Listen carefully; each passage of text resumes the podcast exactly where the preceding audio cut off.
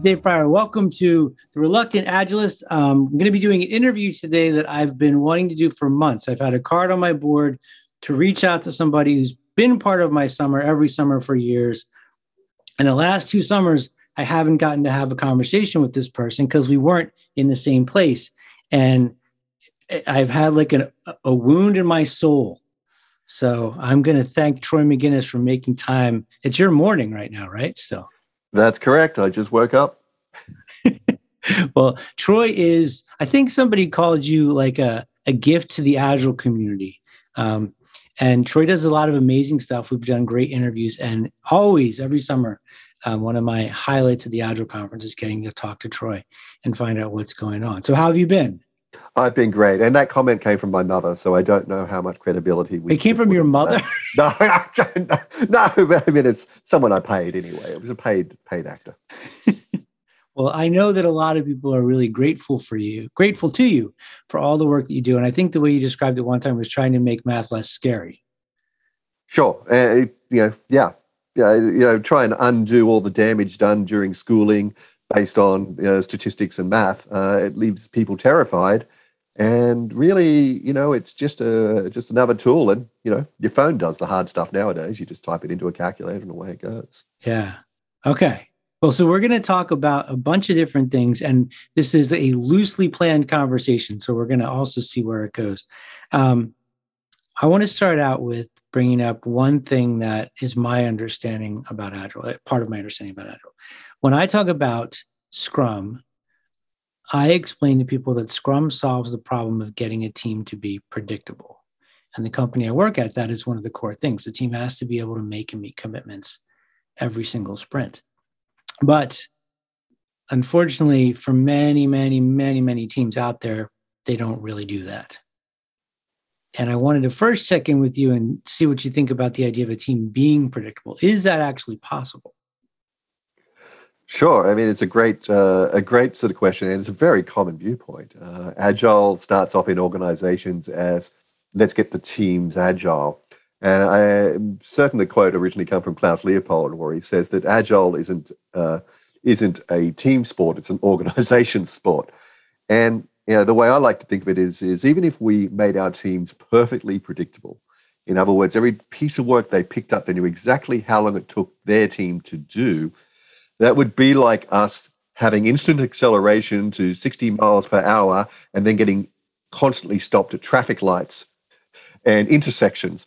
And we, um, we, we would be sort of predictable in pieces of our process, but not predictable across the whole journey. And uh, for, I guess, the dissatisfaction of, well, I've agile the crap out of my teams and I still don't know what I'm going to get next quarter comes because we haven't uh, focused largely enough on the predictability of uh, the handoffs to different dependencies between the process or external partners. And some of those aren't even in IT, getting your legal department to finish off your privacy statement. So I sort of think that uh, good start, get the teams uh, to some set of predictability, getting them to understand when some pieces of work are more risky than others, but the real goal to getting an organizational agile is to start sort of chipping away at the other areas of unpredictability and sort of dependencies is what I find is the uh, pretty high hit count yeah. on okay, uh, so the cracks in the system. So I want to talk about that, but first I want to check in on one thing. You, you kind of sparked an idea in my head when you were talking about wanting all the teams to be predictable. I'm wondering if maybe that's where like this this push for teams to all measure stuff the same way. If i have all my teams kind of aligned around what i've decided a point is then i can tell them all how many things they have to do. And it's like this maybe cargo cult version of that kind of predictability right? It is. And you know in in if we look at sort of a system of flow where work is moving through a system there's a constraint somewhere and it really doesn't matter how predictable every other team is if they're not at the constraint. And uh, so often there's a reason why at the constraint, and there is a constraint, you know, it'd be a, a lack of training investment, uh, like a, an amount of technical debt in the code base that's accrued over time. There's a there's a constraint built in. So even getting the teams either side of that constraint perfectly predictable and fast and high performing isn't going to change the outcome at all. And we often sort of forget that. So it's not predictability of teams isn't a uniform investment that's going to bring you a predictable system as a whole. Okay. But could you have it if you fixed all the handoffs, but the teams were not predictable, the problem would still exist? It would. Okay. You need to do both. Both. Okay. So so I just wanted to make sure people are hearing that that it's not, you know, one instead of the other. You need both. But people tend to, to lock both. in on the individual team thing, thinking that's going to solve all the problems. So the order I would work it would be first managing the dependencies between the teams, then fix the constraint, and then fix the other teams and sort of incrementally walk uh, performance upwards from there. Uh, so yeah, okay. I think I think just generally throwing agile at a, a large number of groups of teams uh, is is potentially slowest way to get an organizational agile. So I understand what you just said, but I'm wondering if you could maybe kind of um, explain a little bit about the first part of what you said, because you you you explained it in an order that would be, I think, reverse of the way a lot of people would come into this stuff thinking. But I'm also thinking what you just said would show you what you had to fix in the teams. It would. So uh, I guess the the reason I want to go after the interconnections between the teams in the first place is that there is everyone sort of has heard of that in high utilization systems delays grow exponentially. So you know everyone says uh, that if you're at 100% capacity uh, the wait times are larger. And that's encoded in a it's a well-known formula from from all industries in from I think in the 60s and 70s about understanding flow and how uh, utilization slows down sort of work, and it's called King Kingman's law, K I N G N S M A N S okay. law, Kingsman's law, and uh, it's it's the relationship between utilization and delay, and when you look at that formula, and you don't need to know the formula uh, verbatim, but there are two forms of variability in the system which actually cause that utilization to have that exponential growth. And one is the cycle time of the work that you're doing. If you have high variability in the amount of time it takes you to do the work at this individual step level, then that will sort of cause utilization to have a, a large impact on delay. But equal to that is another form of variability called arrival rate. And arrival rate would be like if if we had a road that was a single lane and we put a thousand cars onto that road at an instant, there's going to be a traffic jam. But if we sort of consistently spread those thousand cars out every minute and they could clear the road quickly, there wouldn't be a traffic jam. And the reason why I think high utilization systems fail in scaled organizations is the fact that we don't manage the consistency of the arrival rate of work onto the teams in a in a in a even fashion. We don't try and reduce that variability. We're sort of following the lean, which is reducing the waste and making the cycle time faster for the individual steps, which would be coaching the teams in agile. But we don't sort of manage how those teams consistently hand off work to all of the other teams uh, downstream of them. So I, the reason that's the reason I go after those interconnections first. Okay. I want to make the, I want to reduce the variability of huge, urgent packets of work, just big batches being thrown downstream. And, yeah. and we live that in the waterfall world, right? We live that where let's just get all the development done. Now let's hand it to testing. Dump it on QA at the end. Yeah. Dump it on QA at the end. So it's not like this is a this is a new concept. But in scaled organizations now who want to do agile well, I think we have to start finding a way to incrementally feed important work through that system and manage that variability. And that's been a gap. Uh, okay. uh, it's been a gap in tooling. It's been a gap in education. It's been a gap in um, the the understanding that that uh, even if we fix teams, yeah. would it have an impact we wanted? So I have a question about this, and it's going to take me a second to get there. When I first started working in offices, I worked for this guy, um, and his whole drive every day was get it off my desk. Like anything that was his inbox, he had to get it off his desk as fast as possible. So flow was really important to him. But there was no consideration of where it went after the outbox. And that sounds to me at an individual level like a parallel to what you're talking about at the team level within the organization. Like my team finishes stuff, we send it to your team, and I'm like, I don't care about Troy's team. I'm done. We finished our thing. He's got to fix it. But should if if it's, I'm feeding work to your team, shouldn't my team be thinking about the rate at which it's flowing to your team and whose job would it be to watch that stuff? Yeah. So the if we go back into the history of the people who have sort of done this well, uh, you know, the job is to uh, not finish a piece of work. The job is to not start the work until there's a chance that when you finish it, it will be pulled downstream. So that's the sort of just-in-time Oh. style of manufacturing. Okay. So so it gets down to sort of the signaling that we're going to have capacity on the team after me um, to do this work. Now that meant your your sort of colleague there shouldn't have really started the work until he knew there was a chance that there was going to be capacity downstream when he finished his piece of it. Okay. Why do we want to do that? Because if something more urgent comes along in the meantime, he's not going to do the more urgent thing because he's already started the lower urgency thing. Right. So by prematurely just pulling work through your part of the system, what you're doing is you're decreasing your ability to choose a more expensive cost of delay option and get that flowing through the system faster, uh, you know, in preference, Yeah. should it be required.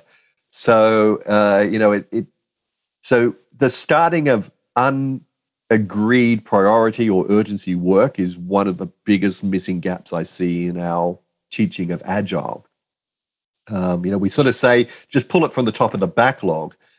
And if that was working, we wouldn't see teams swamped with unplanned work. And what unplanned work really means is crap, something more important come along and we've got to do it as Do well. it also. And, So- um, and I would have liked to see the capacity. I would have liked to see sort of fewer starting in anticipation of a uh, some unplanned urgent work. I don't think that anybody would argue that what you're saying doesn't make sense, but it does seem to sound a little bit dissonant when you compare it to the idea of everybody being 100% utilized all the time. Oh, absolutely. And uh, if, while we're focusing on utilization of people, we're not focusing on the uh, on the actual improvement of flow through the system and, and that stuff. I mean, I love the book. You know, this is Lean. I think by Nicholas Modig, and I forget the other fellow's name. I don't think I could pronounce it in polite company. But that that book, This Is Lean. If you look at it, it's a great book to hand to executives and management because it spells out the dissonance between you know, trying to have busy people versus uh, maximum flow of work and value. So you can kind Um, of choose one or the other. You want everybody to be constantly doing stuff, or do you want stuff to flow through the system faster? In which case, you need a little open space on the highway. Well, if there is an imbalance between the two, uh, then your organization just isn't structured to do the type of work it's now being asked to do.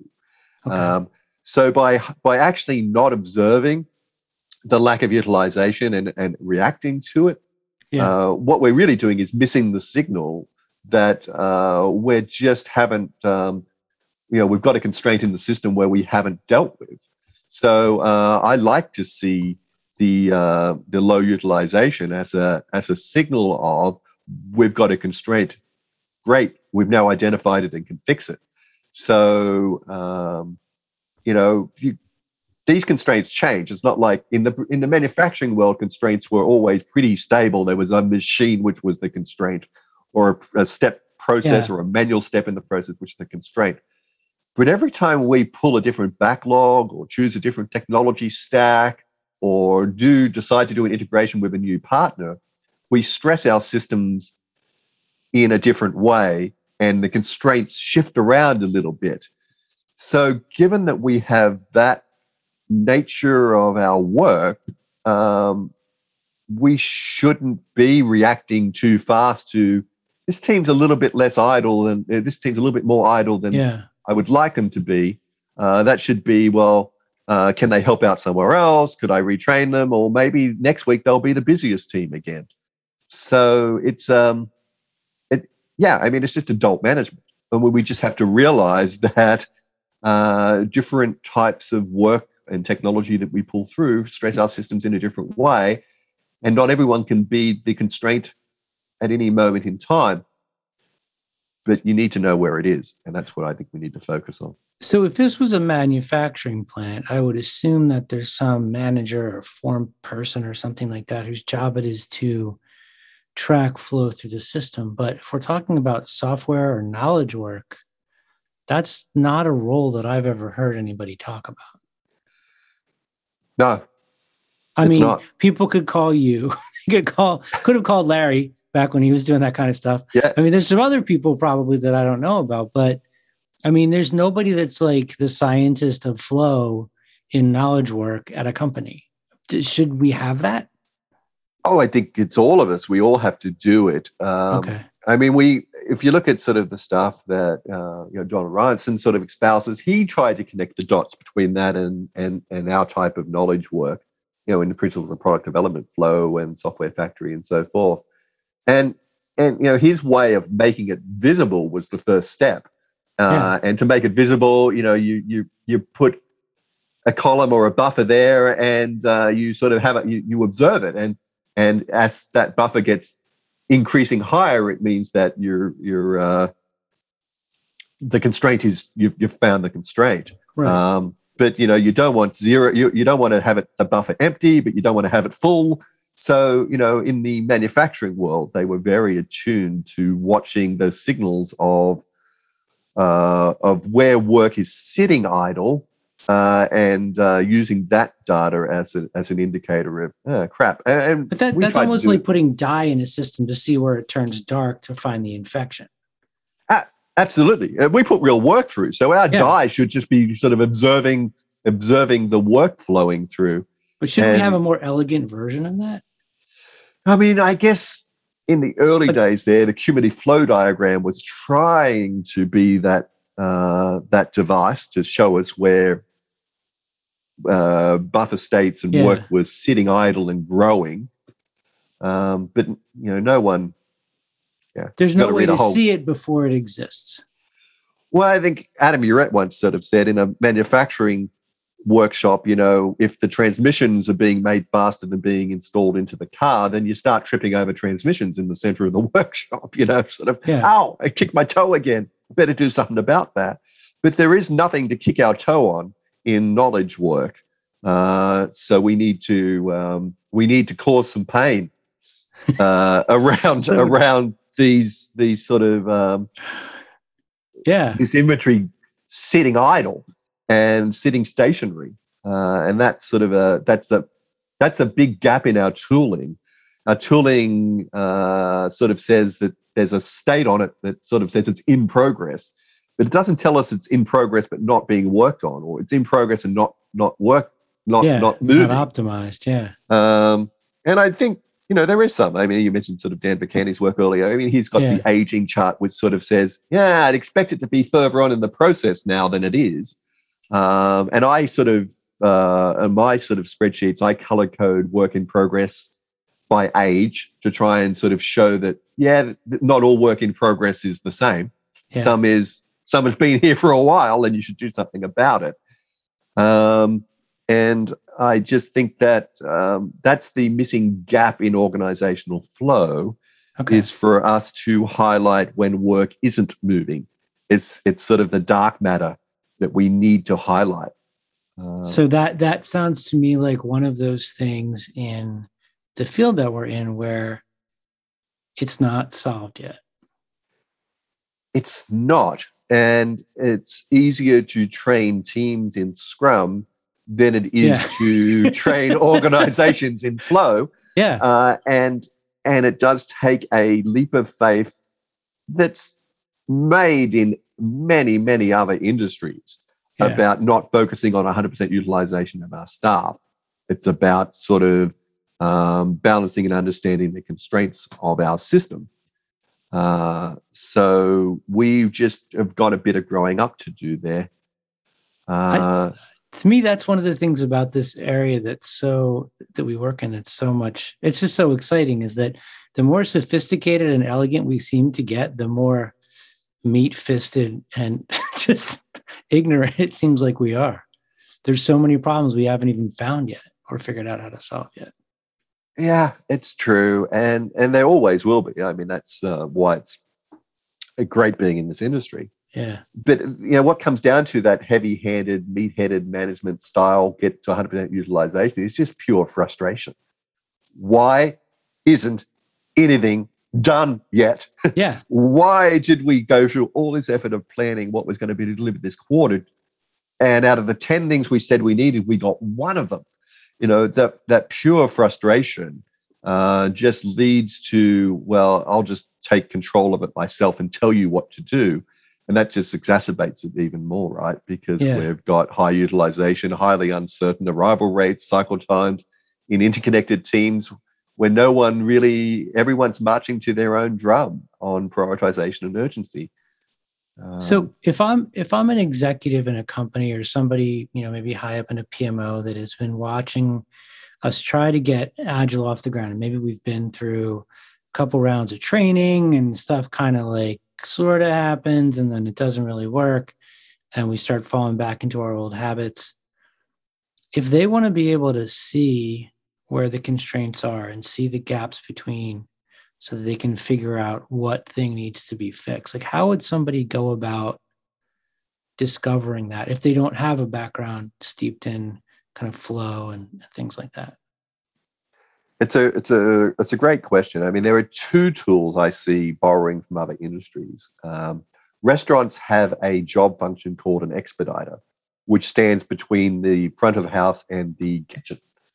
And their job is to just make sure that all of the plates for a table and the right table in order are done, ready to be served all at once, and out it goes.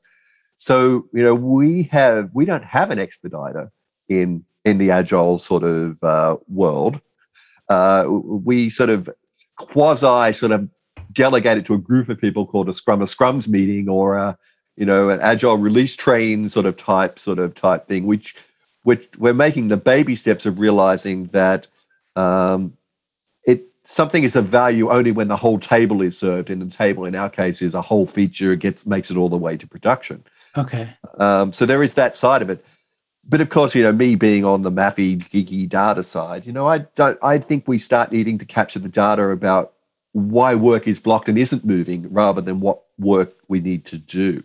Uh, and after doing that for every organization I've consulted to, which is started off being every giving every developer a, a set of square post-it notes and sort of saying, every time you get blocked by someone from completing a piece of work, can you write it down on here what the root cause was? And analyzing those post-it notes. And then more recently, I built a software product that that sort of helps capture I'm blocked.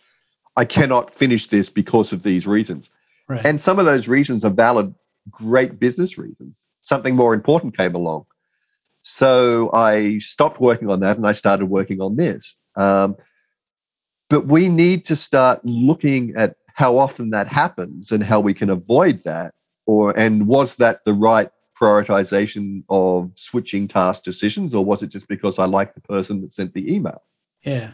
And uh, so that so, you know, I think my go-to there would be to start analyzing the blocker data and to start encouraging developers to and everyone to start sort of capturing when something can't be started that should be, and when something is started but they have to change their focus onto something else because of a reason, I want to know those reasons and I want to fix those reasons. And then and then after you have uncovered a bunch of those, then they're going to teach you, I would think, we need to set up if it's if it's agile, we're going to set up around Scrum or Kanban or whatever, but you're going to pick a form that's most closely aligned with the problems that you're actually facing instead of first deciding we need ski boots and then figuring out what you're going to do with them. Yeah. Okay. you're sending my blood pressure very high because because I, I, this is our industry as a whole, right? I mean, we Yeah. we jump in with solutions before we really understand the problem, and uh, you know, even by you don't even have to capture the reasons work gets blocked for very long. You could do it for a week or two, and your data is going to pretty much show you the top three or four teams which struggle to have dependency connections with each other, and the top three or four reasons why work needlessly is sitting idle. And I already know the number one reason work sits idle because when I get blocked, I didn't tell anyone. Or when I got blocked, I told someone and they forgot th- that they're blocking me. and, Yeah. and it's just, it's just, it's just we don't communicate. Well, we don't want to Um, look like we dropped the ball. I mean, like I work with a guy who would say everything was fine and then work eight extra hours at night to get unblocked and then come in exhausted the next day. Yeah, but I haven't worked with you for a long time, and that time of my life is over. But yeah, it's a, it's a, it's, it's, it's a problem, and it makes it inconsistent because I've lost data. Yeah. Because now it looks like the team can hit a certain throughput and delivery can't. timeline, and they can't. So that means when we plan next quarter, we're just making that problem worse and worse and worse and worse because now it becomes a mandatory expectation that they work eight extra hours to get this stuff done. yeah. So this when when we're capturing data under stress like that, or and using that data to forecast in the future, all we're doing is ensuring that the system is going to be under stress plus plus, new programming language, uh, in the future. Okay. So I had this weird weird question. I might edit this part out. I'm going to just start by saying that. I'm wondering if if we took all those people that spend their days coming up with algorithms and collecting data around making people buy crap online, making sure the ads you get are the only ones that you should see to make you buy that shirt that you don't need. If we took half those people and made them turn their focus on how work is flowing through the system and the companies they work for, would that start to maybe find some of this stuff for these companies? Are they the right kind of? I mean, is that the right kind of mindset? I guess is what I'm asking. Yeah, I, I mean, um, the whole idea of the people who do the machine learning and the algorithms around targeting advertisements or targeting um, what increases the chances of something happening, you click on something to buy it, Yeah, uh, are exactly this, you know, the same skill sets that are required to sort of saying this is the biggest problem that would have the biggest benefit should you choose to fix it. Um, but our we're not tr- ours is easier because what they're trying to divine from a large amount of data is people's purchasing preferences based on where they live and their lifestyle factors. Yeah, we've actually got a system which which we've got these sentinel pieces of work flowing through that we can actually watch sit still. So uh, uh, sure there's some aspect of it which is individual people's decisions and we could Yeah. give them a better decision criteria to make those decisions in a more consistent way i.e priority and urgency or something like that. But mostly uh, it's it's by design we've designed into our systems constraints that made sense in a certain era but no longer make sense and sometimes making sense means it's just easier to hire people who have a, certain skill set and it's hard to hire people who have another skill set and that other skill set is the one we need more of uh, but it still gets down to someone identifying it so i think those people would laugh at the simplicity of the problem we've omitted fixing. but they don't even see. I guess that's that's the thing. I'm thinking about the fact that, I mean, whenever we talk, I, I feel like I become more aware of how much opportunity is left in the space. And when I hear people say stuff like, you know, Agile's over or Scrum is over or whatever's over, that's like saying that the, fork is over, the spoon is over. I mean, those are just tools. There's so many other areas that we haven't even started to scratch at that are places where we can get better and improve and solve things. And I mean, there's so much to do. Yeah, we better get to it. And uh, I like like I uh, I I see some positive signs in the industry about people working this stuff out. Um, you know, I guess you know, uh, the flight level stuff from Klaus Leopold sort of puts a lot of emphasis up on the top level there that sort of says maybe we should be more considerate about what we choose to throw into the system that's congested. so let's okay. let's actually sort of plan, take take a step back and stop starting stuff, and and really understand and reflect on is this going to cause an outcome we want, and being a bit more discriminative about sort of choosing what we start. And then sort of uh, once it is started, coordinating the crap out of it to get it through these systems.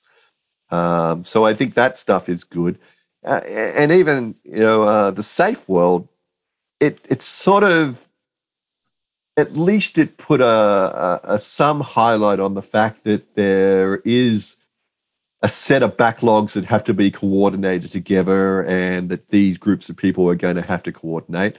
I they've got some room for improvement, but they they at least sort of highlight some of the problems. Yeah. But I think it's simpler than that. None of those, uh, you know, what we the, the gap still is, and there's always a gap in measurement. There's a gap at the things we're not measuring, and um, uh, and I think at the moment we're just not accurately measuring enough the reasons work sits idle and determining should we fix those. And I don't think we're um, looking at urgency of starting work at an organizational level. I think we're sort of still delegating it to each team to make a local choice and decision, a local product owner to make a choice and decision. And I think we need to be better at coordinating um, an organizational outcome rather than just the little local excellent 10x teams. So, do you have a technique for prioritization or defining urgency that you're kind of favoring at the moment?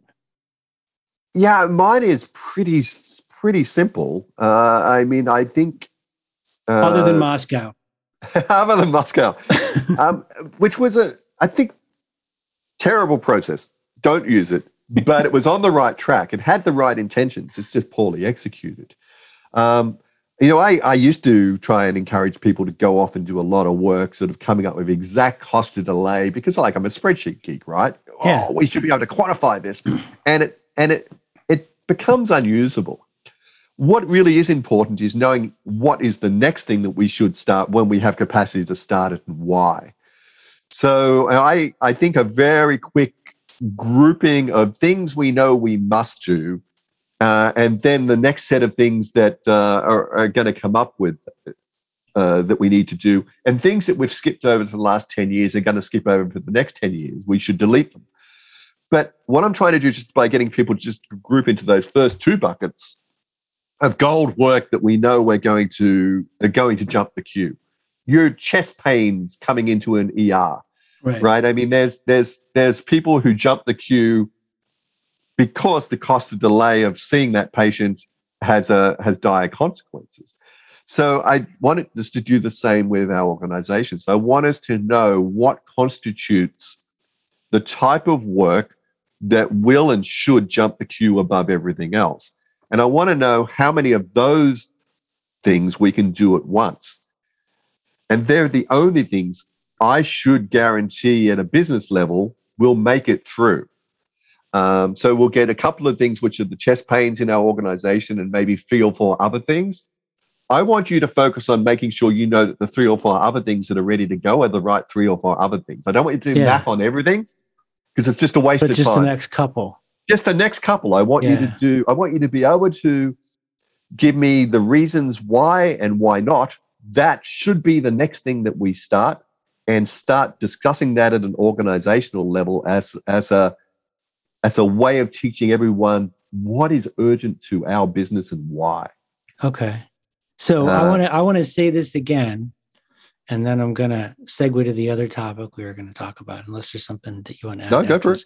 But the the thing that that Troy just said that's really important, if you want to have like a takeaway from this, is what jumps the queue, and how many of those things can you do at a time, and always have right. a couple things that are ready in your pocket. So um, to me, that sounds like a good segue into. Well, is there anything else you want to say on this subject before we move no, on? No, I mean, if I could just tell you to do, if I could tell you not to do one thing, yeah, it's prioritize everything because you're not going to get to everything, and it's just a complete utter waste of time. The, as the further down the backlog you get, even at an organizational level of options, that stuff is not going to be started next. So you need to be really don't go dot voting on a backlog, even a portfolio backlog. It makes no sense whatsoever. Start understanding and anticipating how many, uh, you know, how many things you truly can get done in a quarter and have done before, and focus on just making sure that they're roughly in the right start order, and then focus on when you start them, not when they're going to finish. Always focus on the starting of them. And Okay. Don't don't go doing everything. And if they want to get a better sense of what is causing some of the things to get stalled, they can go to blockedapp.com to learn more about the tool that you've built, which is free for at team level, right? That's right. Yeah. So I so Blocked app uh, is just a it's just it's a browser based app, or you can install it on your phone. Uh, it's a phone app, and what it lets anyone do is create a blocker on a team. I'm blocked by legal because I don't have the privacy policy text. And what it does, Dan, is it Slack messages, it sends emails, it uh, sends reminder emails, and it gives you analytics about what are the reasons teams are getting blocked and what teams are getting blocked on what teams. And with the idea being that you very quickly can fix those top three or four problems which are causing 80% of your delay times. At least get the data on it. Uh, and I know it's unsexy. I know it's not sort of capturing the work that we want to do, it's capturing the reasons that work isn't flowing. But that is an important amount of data that you know that you. Well, that's seeing those gaps that you were just talking about in between the teams. Yeah, yeah, Yeah. that's that's what it's focusing on. Okay, cool. So I want to talk about urgency and and the thing that you've been doing in your classes from you know from what happened. Um, I just wanted to give you a minute to talk about that. Oh, great. Yeah, thanks. Uh, yeah, I mean, we had a bit of a scare uh, three or four months ago where my son was found unresponsive in our living room. Uh, and, know, we, we sort of didn't have a big plan, but we had a plan. You know, I would sort of deal with my son and why my wife sort of called the ambulance and we already knew his medication and had it printed out. We already knew uh, what we would need to take if we had to go rush off to hospital uh, urgently. And we had a very good outcome. Um, I knew how to do CPR and it worked. So I'm just sort of saying and just reminding everyone there that why all this agile stuff is important. Just remember that in a family setting, you are likely going to be the first responder. So just uh, consider watching a YouTube video and doing CPR and just sort of talk about with the rest of your family members what you would do if you wandered into a room and found a family member unresponsive because you just may need it one day, even though you just love spreadsheets and data. Sometimes there's more to life that you need to focus on. So I sort of been in my training courses during the breaks or whatever, having just a couple of YouTube videos that people can watch on their own, just to um, just to try and uh, say that the, you don't have to do much to make a big impact. Yeah. Uh, I certainly didn't know ex- my form was not perfect, but it was enough It was So- enough. we had a great outcome. Uh, and I just want to make sure that people don't uh, forget that uh, stuff is worth knowing. Yeah. Well, if you send me links to the videos, I can include them as well. And and I also just want to mention like having a plan with your family. Like I mean, that's part of that story is that you you knew a little bit about how to do CPR, but you also had a plan with your wife for what you were going to do if something like this happened. Yeah. I mean, we knew the neighbors. We knew the neighbors who were retired nurses. We knew the neighbors which, you know, um, had cars in case we couldn't get our cars started. Like we just had a very, very basic, loose plan. And why does it help? Because when you're in stressful situations, uh, sometimes it's good to have some something pre-thought out because you're not going to be thinking very clearly at the time. Yeah, you need something to do, but you can't process information well enough in those circumstances to be able to come up with the plan. Yeah. So it gives you a way to avoid the panic by doing productive things to stay busy and and hopefully, like you know, in your case, having a very positive impact. Uh, well, thank, thank you for sharing that story. I appreciate you doing it. And hopefully, if you're listening, you'll watch the videos and it will maybe save a life in, in the future for you. Um, all right. Now, what if people want to get in touch with you, Troy? What's the best way to do that? Oh, uh, I mean, focusedobjective.com uh, is my website for the training on on uh, forecasting and metrics, uh, and blockedapp.com, b l o c k e d a p p.com, uh, is uh, an application which tracks bloggers. I wish I'd sort of named it something different, but blockedapp is what it is, and uh, it uh, lets you capture blockers. It shows different teams a prioritized list for their team, and it sort of does the communication, reminding, and initial notifications that let people who don't use Jira know that you're blocked on them, which is a big aspect of delays. People just, just forget they're blocking. I just want to mention that when he says he's got a website called Focus Objective, it's more like a treasure chest. If you're trying to find tools to understand what's going on with the work that you're doing, um, a massive repository of stuff that Troy has created and makes freely available to people who want to get better at getting the work done. So definitely check that out. And thank you very much for doing this. It was really great to talk to you. Hey, no problem. Let's do it again in two years' time. Hopefully we'll get to see each other at some point at a conference. Hopefully. Yeah.